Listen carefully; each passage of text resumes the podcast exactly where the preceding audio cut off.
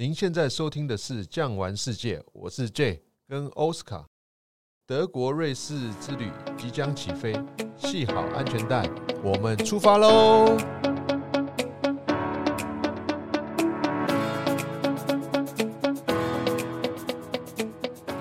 那我们这一次有一个主推行程，这个行程其实已经很久了。这个行程呢，就是十天呐，德瑞十天有去这个小王子饭店。J 跟我们介绍一下小王子吧。哦，小王子哎，他也算是德国很重要的一个文化，就是他写了一部这个哦小王子的故事。当然，故事的内容呢，我们就不赘述了啦。哈，大家有兴趣的话可以看一下，通译本非常多。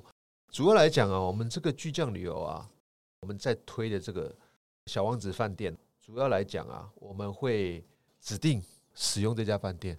啊，当然这家饭店呢，其实它的容纳量也不太多，大概就四十间的房间哦，所以我们尽量会让大家能够入住。入住到这里的话呢，整个饭店的陈设算是非常温馨典雅的。它的装潢风格就会有一点粉色系，比方说粉绿色、粉蓝色、粉红色。但是每间格式不太相同，它有一些比较正中央哦，也有一些比较旁边，甚至有一些是阁楼啊。但是也因为这样子，你入住之后啊，它还有一些装饰是用这种柚木色配上白色哦，整个是非常传统德式的建筑，所以啊。在这里来啊，住上一晚，包括他们的服务人员都是非常有经验，常年在这个饭店服务的。说到这个服务人员啊，插个嘴啊，他们服务人员那 porterage 啊，那个搬行李的啊，都是年轻小帅哥，真的都像小王子，真的是小王子，真的很帅的哦。大家都挑过的，对对对，哦，我们自己同事也很多在上面，是不是？应该是这样子啊。晕船了吗？晕船了，晕船。哦，所以真的。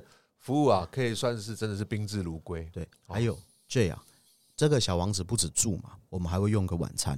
是在小王子这边的用的晚餐也是非常道地德式的晚餐，也不说很丰盛，或者是非常的有像是我们讲的哦几星级或是米其林，但是让您吃的啊却是当地很传统的德式料理，吃起来真的算是舒适，环境也非常好。对，而且它的这个餐具啊。我记得全部都是小王子风格的，上面他们的 logo，小狐狸呀，对对对对，哦，小太阳啊，小动物啊，很多。其实去那个饭店呢，虽然说他没有说每一间房间，就小王子的故事不是他去了很多星球嘛？对对对。其实他并没有做成这样子，但是是你们在用餐的时候，真的有一种深入其境，哎，好像再把这个童话故事再看一遍的那种感觉。是。那我们呢，在这个小王子这边呢？还有一个巴登巴登嘛，是巴登巴登这里的，就算是他们传统的浴室。以前来讲啊，他们就是古代罗马人嘛，哦，他们会在这边做一些，比方讲澡堂、城市设施。之前介绍斗兽场或者是一些市政厅，哦，他们就有相关，所以我们也会带大家去参观一下这些的陈设跟设施。对对对，所以呢，巴登巴登它现在还有好像也还有一些做水疗的一些设施啦。我个人觉得，如果有时间哈，去看一看也是不错的。那我们呢，这一次叫德瑞德瑞嘛，德国呢大概告一个段落，那我们马上就要进入这个瑞士了。那我个人是非常喜欢瑞士这个地方哦。是。那如果真的凭良心讲的话，我觉得瑞士的治安应该是全欧洲数一数二好的哈。为什么好呢？因为它没有加入欧盟。也没有加入申根，所以你要过 border 的话，你还要查护照，所以闲杂人等进不去了。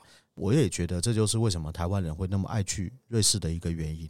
是在瑞士这边来讲啊，您其实真的可以感受到哦，这所谓的纯净无污染，或者是在这个环境当中呢，他们没有过多的装饰或是建筑。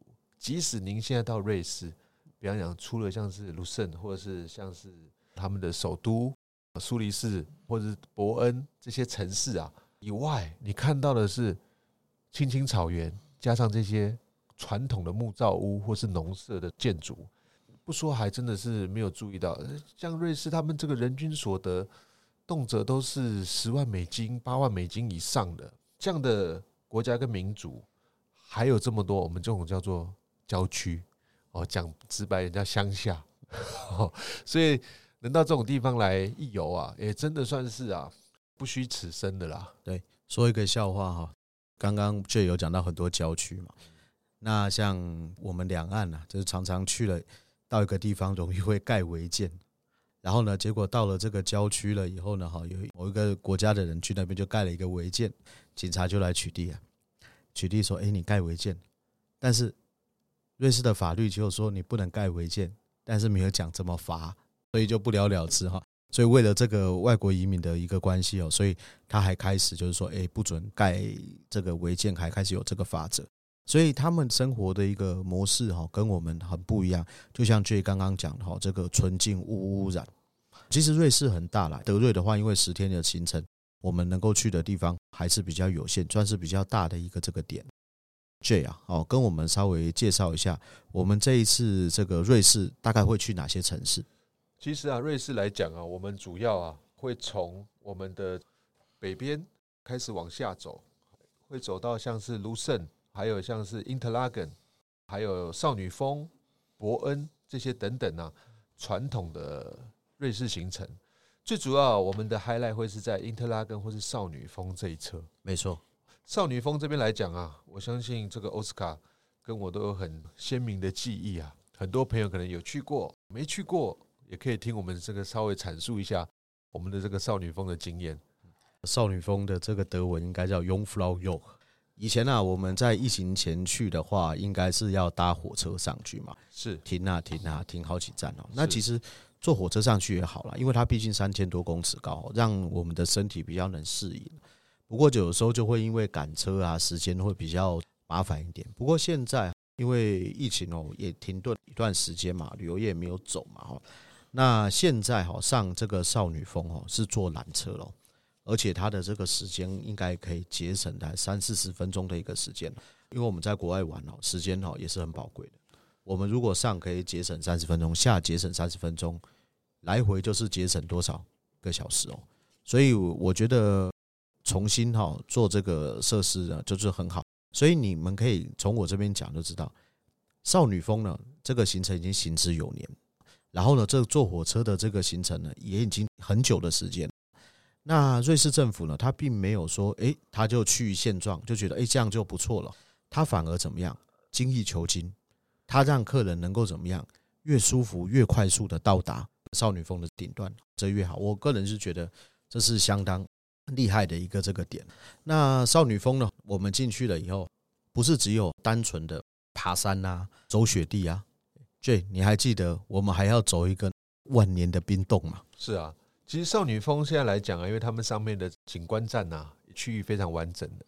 刚刚奥斯卡提到这两年有盖了一个缆车，其实我们一般传统啊，如果是坐火车上去也是不错的哦，因为当时这些高山火车真的是辟建非常困难。瑞士这边来讲啊，他们很发展的早，也早就认知到他们必须发展第一个是精密工业、银行业、金融业或者是观光产业，所以他们在挖掘高山铁路的时候啊。把垂直高度铁轨能建到三四五十公尺这么高，所以都是三千多公尺这样子的高山上面，其实说真的非常不容易。像我记得最近有那个很有名的韩剧《爱的迫降》，有没有？哎，就是在这个少女峰这边取景，对对对，然后做那个飞行伞跟玄彬的那个，对对对，飞行伞就飞下来了嘛，对对，哦，就回到韩国还在飞。就飞到北韩了，哎，对对对，所以每次看到这个剧的时候，哎，就就看到我们去的景点，就觉得哎，蛮好玩的，有亲切感，有亲切感，有亲切感。所以啊，我们在少女峰上面来讲，基本上它是一个套装式的行程。比方讲，我们上去走完万年冰洞，再到达标高三四五四的景观台，哎，是 Sphinx，对，再往下，然后呢？用餐等等的，他们都是在一个套装的时间点跟行程上，所以在这边来讲，上去一趟也相当不容易。少女峰这里啊，也算是欧洲之极嘛，对，欧洲的屋脊，对，所以算是整个欧洲啊能够旅游的景点的最高峰。其实这是因为时间短，不然的话，像我之前去过瑞士十四天的，所有的山该走的，什么铁力士山啊、万宝龙啊、白朗峰啊这些山哈，其实都走过。但是因为每个人的时间有限，那没关系。之后我们有机会，我们再来讲讲看瑞士这个十四天的行程。我觉得也蛮蛮不错的。对，但其实少女峰也算是一个精华重点中的重点。当然啦，说实话，它也算是欧洲这三峰里面名气、费用，包括它的工程难度最高的。对，其实你来到了这个少女峰了以后，我相信很多客人会有一个感觉，就是原来一个山峰，它规划成观光地区以后可以这么高科技。对，这种感觉真的是很特别的，而不是说，因为我们到了一些国家公园啊，你就会觉得，哎呦，来到了荒山野岭，这边不会哦，因为它的标高高，所以呢，它的医疗啦各方面都是非常的一个进步的哈。对，包括它后面还有雪场、紧急的一些设施、降落平台等等的，他们都有非常好的指引，上面专业的人员非常多。说到这个瑞士哈，大概我们都会有憧憬啊。瑞士要买什么？买手表嘛。是啊，在少女峰上面还有一个最高的表店嘛，卖 Omega 的嘛，我记得。对对对，所以在这边来讲，瑞士很注重于宣传他们的品牌。哎、欸，我记得在上面买 Omega 还打折呢，好像是有比山下便宜。我记得山上买比较便宜。对，因为通常我们朋友们上去啊，哇，记得看雪景啊，有的还想要出去踩踩雪，都会忽略掉。我上面其实可看可玩的东西其实非常多，上面还有。纪念品店，对对对，小店哇，它上面不管什么东西都是打上这个 “young from”，都是少女风的那个 mark，对，包含连天梭的登山表，只有在那个山上可以买得到。是，所以在那边来讲啊，它算是一个非常值得一游、对再游的地方。我每次要去少女峰之前，就是既期待又怕受伤害。为什么？因为我怕高山症，我自己是没有啦。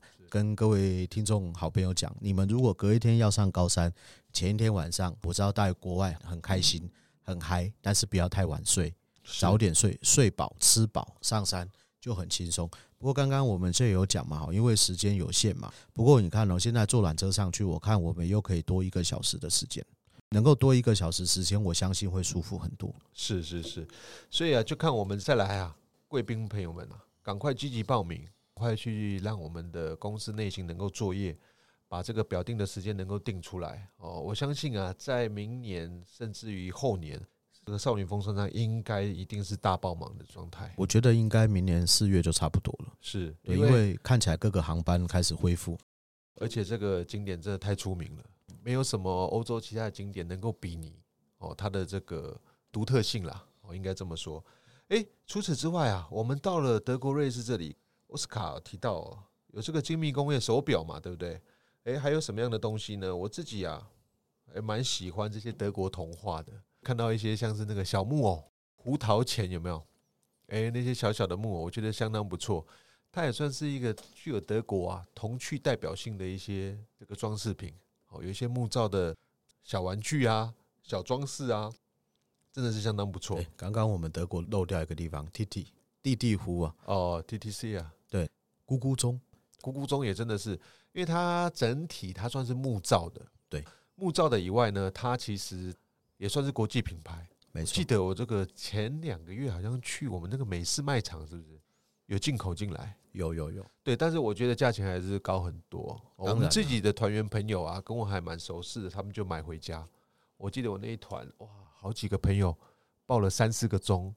因为那个钟又怕飞机托运嘛，对对，所以他们都包上飞机，对 对对，包上飞机，它那个又是一个纸盒装的，啊，要修剪成可以带上飞机的空间，所以我们在那边稍微切割一下。但他们买回来啊，最近有跟我们团员朋友们聚餐聊到，他一直说他很后悔，后悔什么呢？他觉得啊，那个咕咕钟要买就要买最大的，哦，为什么呢？因为你如果买中的或者小的，那个大的话呢，大概七八十公分。甚至于盖宽一点，有到八九十公分。他觉得放在家里啊，你远远的看呢，规模啊，还有它的样式啊，会比较清楚。你买小的看起来就很小，好，所以这个大的呢，你看起来就是真的觉得，不管视觉上，还有它咕咕的时候，它是用木盒里面的共振结构，整个声音听起来就非常的响亮。小的跟大的，它的声音还是有点差距。也像以前的团员朋友说。买咕咕钟有很怕每一个小时咕咕一次，现在很 聪明哦，可以关掉。对，它那很科技，对，它可以把它关掉啊，甚至你可以设定我设定早上八个小时，对，早上八点咕到下午六点，下班了不咕了，对，都没听到，因为出去上班了。对，而且它现在后勤也很方便，台湾都有维修的。对对对，H 开头的那个品牌，对，很不错，很不错。对，所以其实德国、瑞士不是只有看风景。如果说要走 shopping 的话，也是不得了的。尤其是像我们刚刚讲到蒂蒂湖这个地方，它这个精品啊等等真的很厉害，而且我觉得德国有个优势，退税退十五趴，不论你买多少钱，多那个贵妇姐姐们去哇都疯狂了。对啊，shopping 呢，往后我们再来谈，我们再回到我们的瑞士，刚刚讲到瑞士的精密工业，还有我们看过了这个山，我还蛮喜欢瑞士的一个这个城市啊，卢森哦，卢森，对，卢森，因为它有。卢森湖嘛，或者是翻译翻成留森，它有这个中古世纪的一个木桥。当然，我们那一天因为方便大家买东西，可能我们会是用自理餐的一个这个模式。但是呢，在卢森留森这个地方呢，我个人是觉得它的气氛很好，而且我们一定要去看到瑞士转变的一个契机啊！垂死的狮子，所以你知道为什么瑞士的一个转变是从垂死的狮子开始吗？这个还真的是不知道哎。好，那我跟大家讲一下，其实瑞士你们可以看到，它这个山脉很多。像德国，我们刚刚有讲到哦，它还可以种出小麦，还可以种出黑麦，还可以种出燕麦，起码有食物吃。但是其实瑞士以前真的非常的一个贫瘠。你看啊，诶，我们现在去瑞士哪里？少女峰要去哪里？策马特要去哪里？铁力士山都是高山，那吃什么东西？种不出东西，怎么办？人要过生活啊，做佣兵。那这个做佣兵出去了以后呢，很可怜啊，有可能两家哈都是怎么样雇佣瑞士佣兵，结果爸爸在 A 佣兵团，弟弟在 B 佣兵团，结果上阵父杀子，子杀父，这种事情呢层出不穷。就像是我们知道法国大革命攻陷巴士底监狱的是瑞士佣兵团哦，是啊，对，然后护送法国皇室逃离法国的也是瑞士佣兵团哦。那不是非常的一个矛盾吗？所以瑞士自此开始转变，他们不要再父杀子，子杀兄，这实在是太可怕的一件事情了。所以呢，开始有了精密工业。刚刚有讲到表的这个故事哈，你们知道瑞士其实是第一个做假表的地方吗？说到这个假的，我们现在是不推崇了。对的，但是他们其实是第一个做假表，学英国的，学意大利的，学到最后学熟了，怎么样？哎。自己做，然后不准人家模仿了。OK，我还以为是 S 开头的，不是表演吧？不是，为什么我会这样子讲？我们有没有听过一个英国的天文台叫格林威治天文台？是啊，国际换日线的这个地方。那这个表准不准？以前呐，不是用那边眼睛算，是送到天文台去对时的，去计算。那英国其实才是最早开始制精密钟表的一个地方。那后来，当然瑞士他就开始去学习。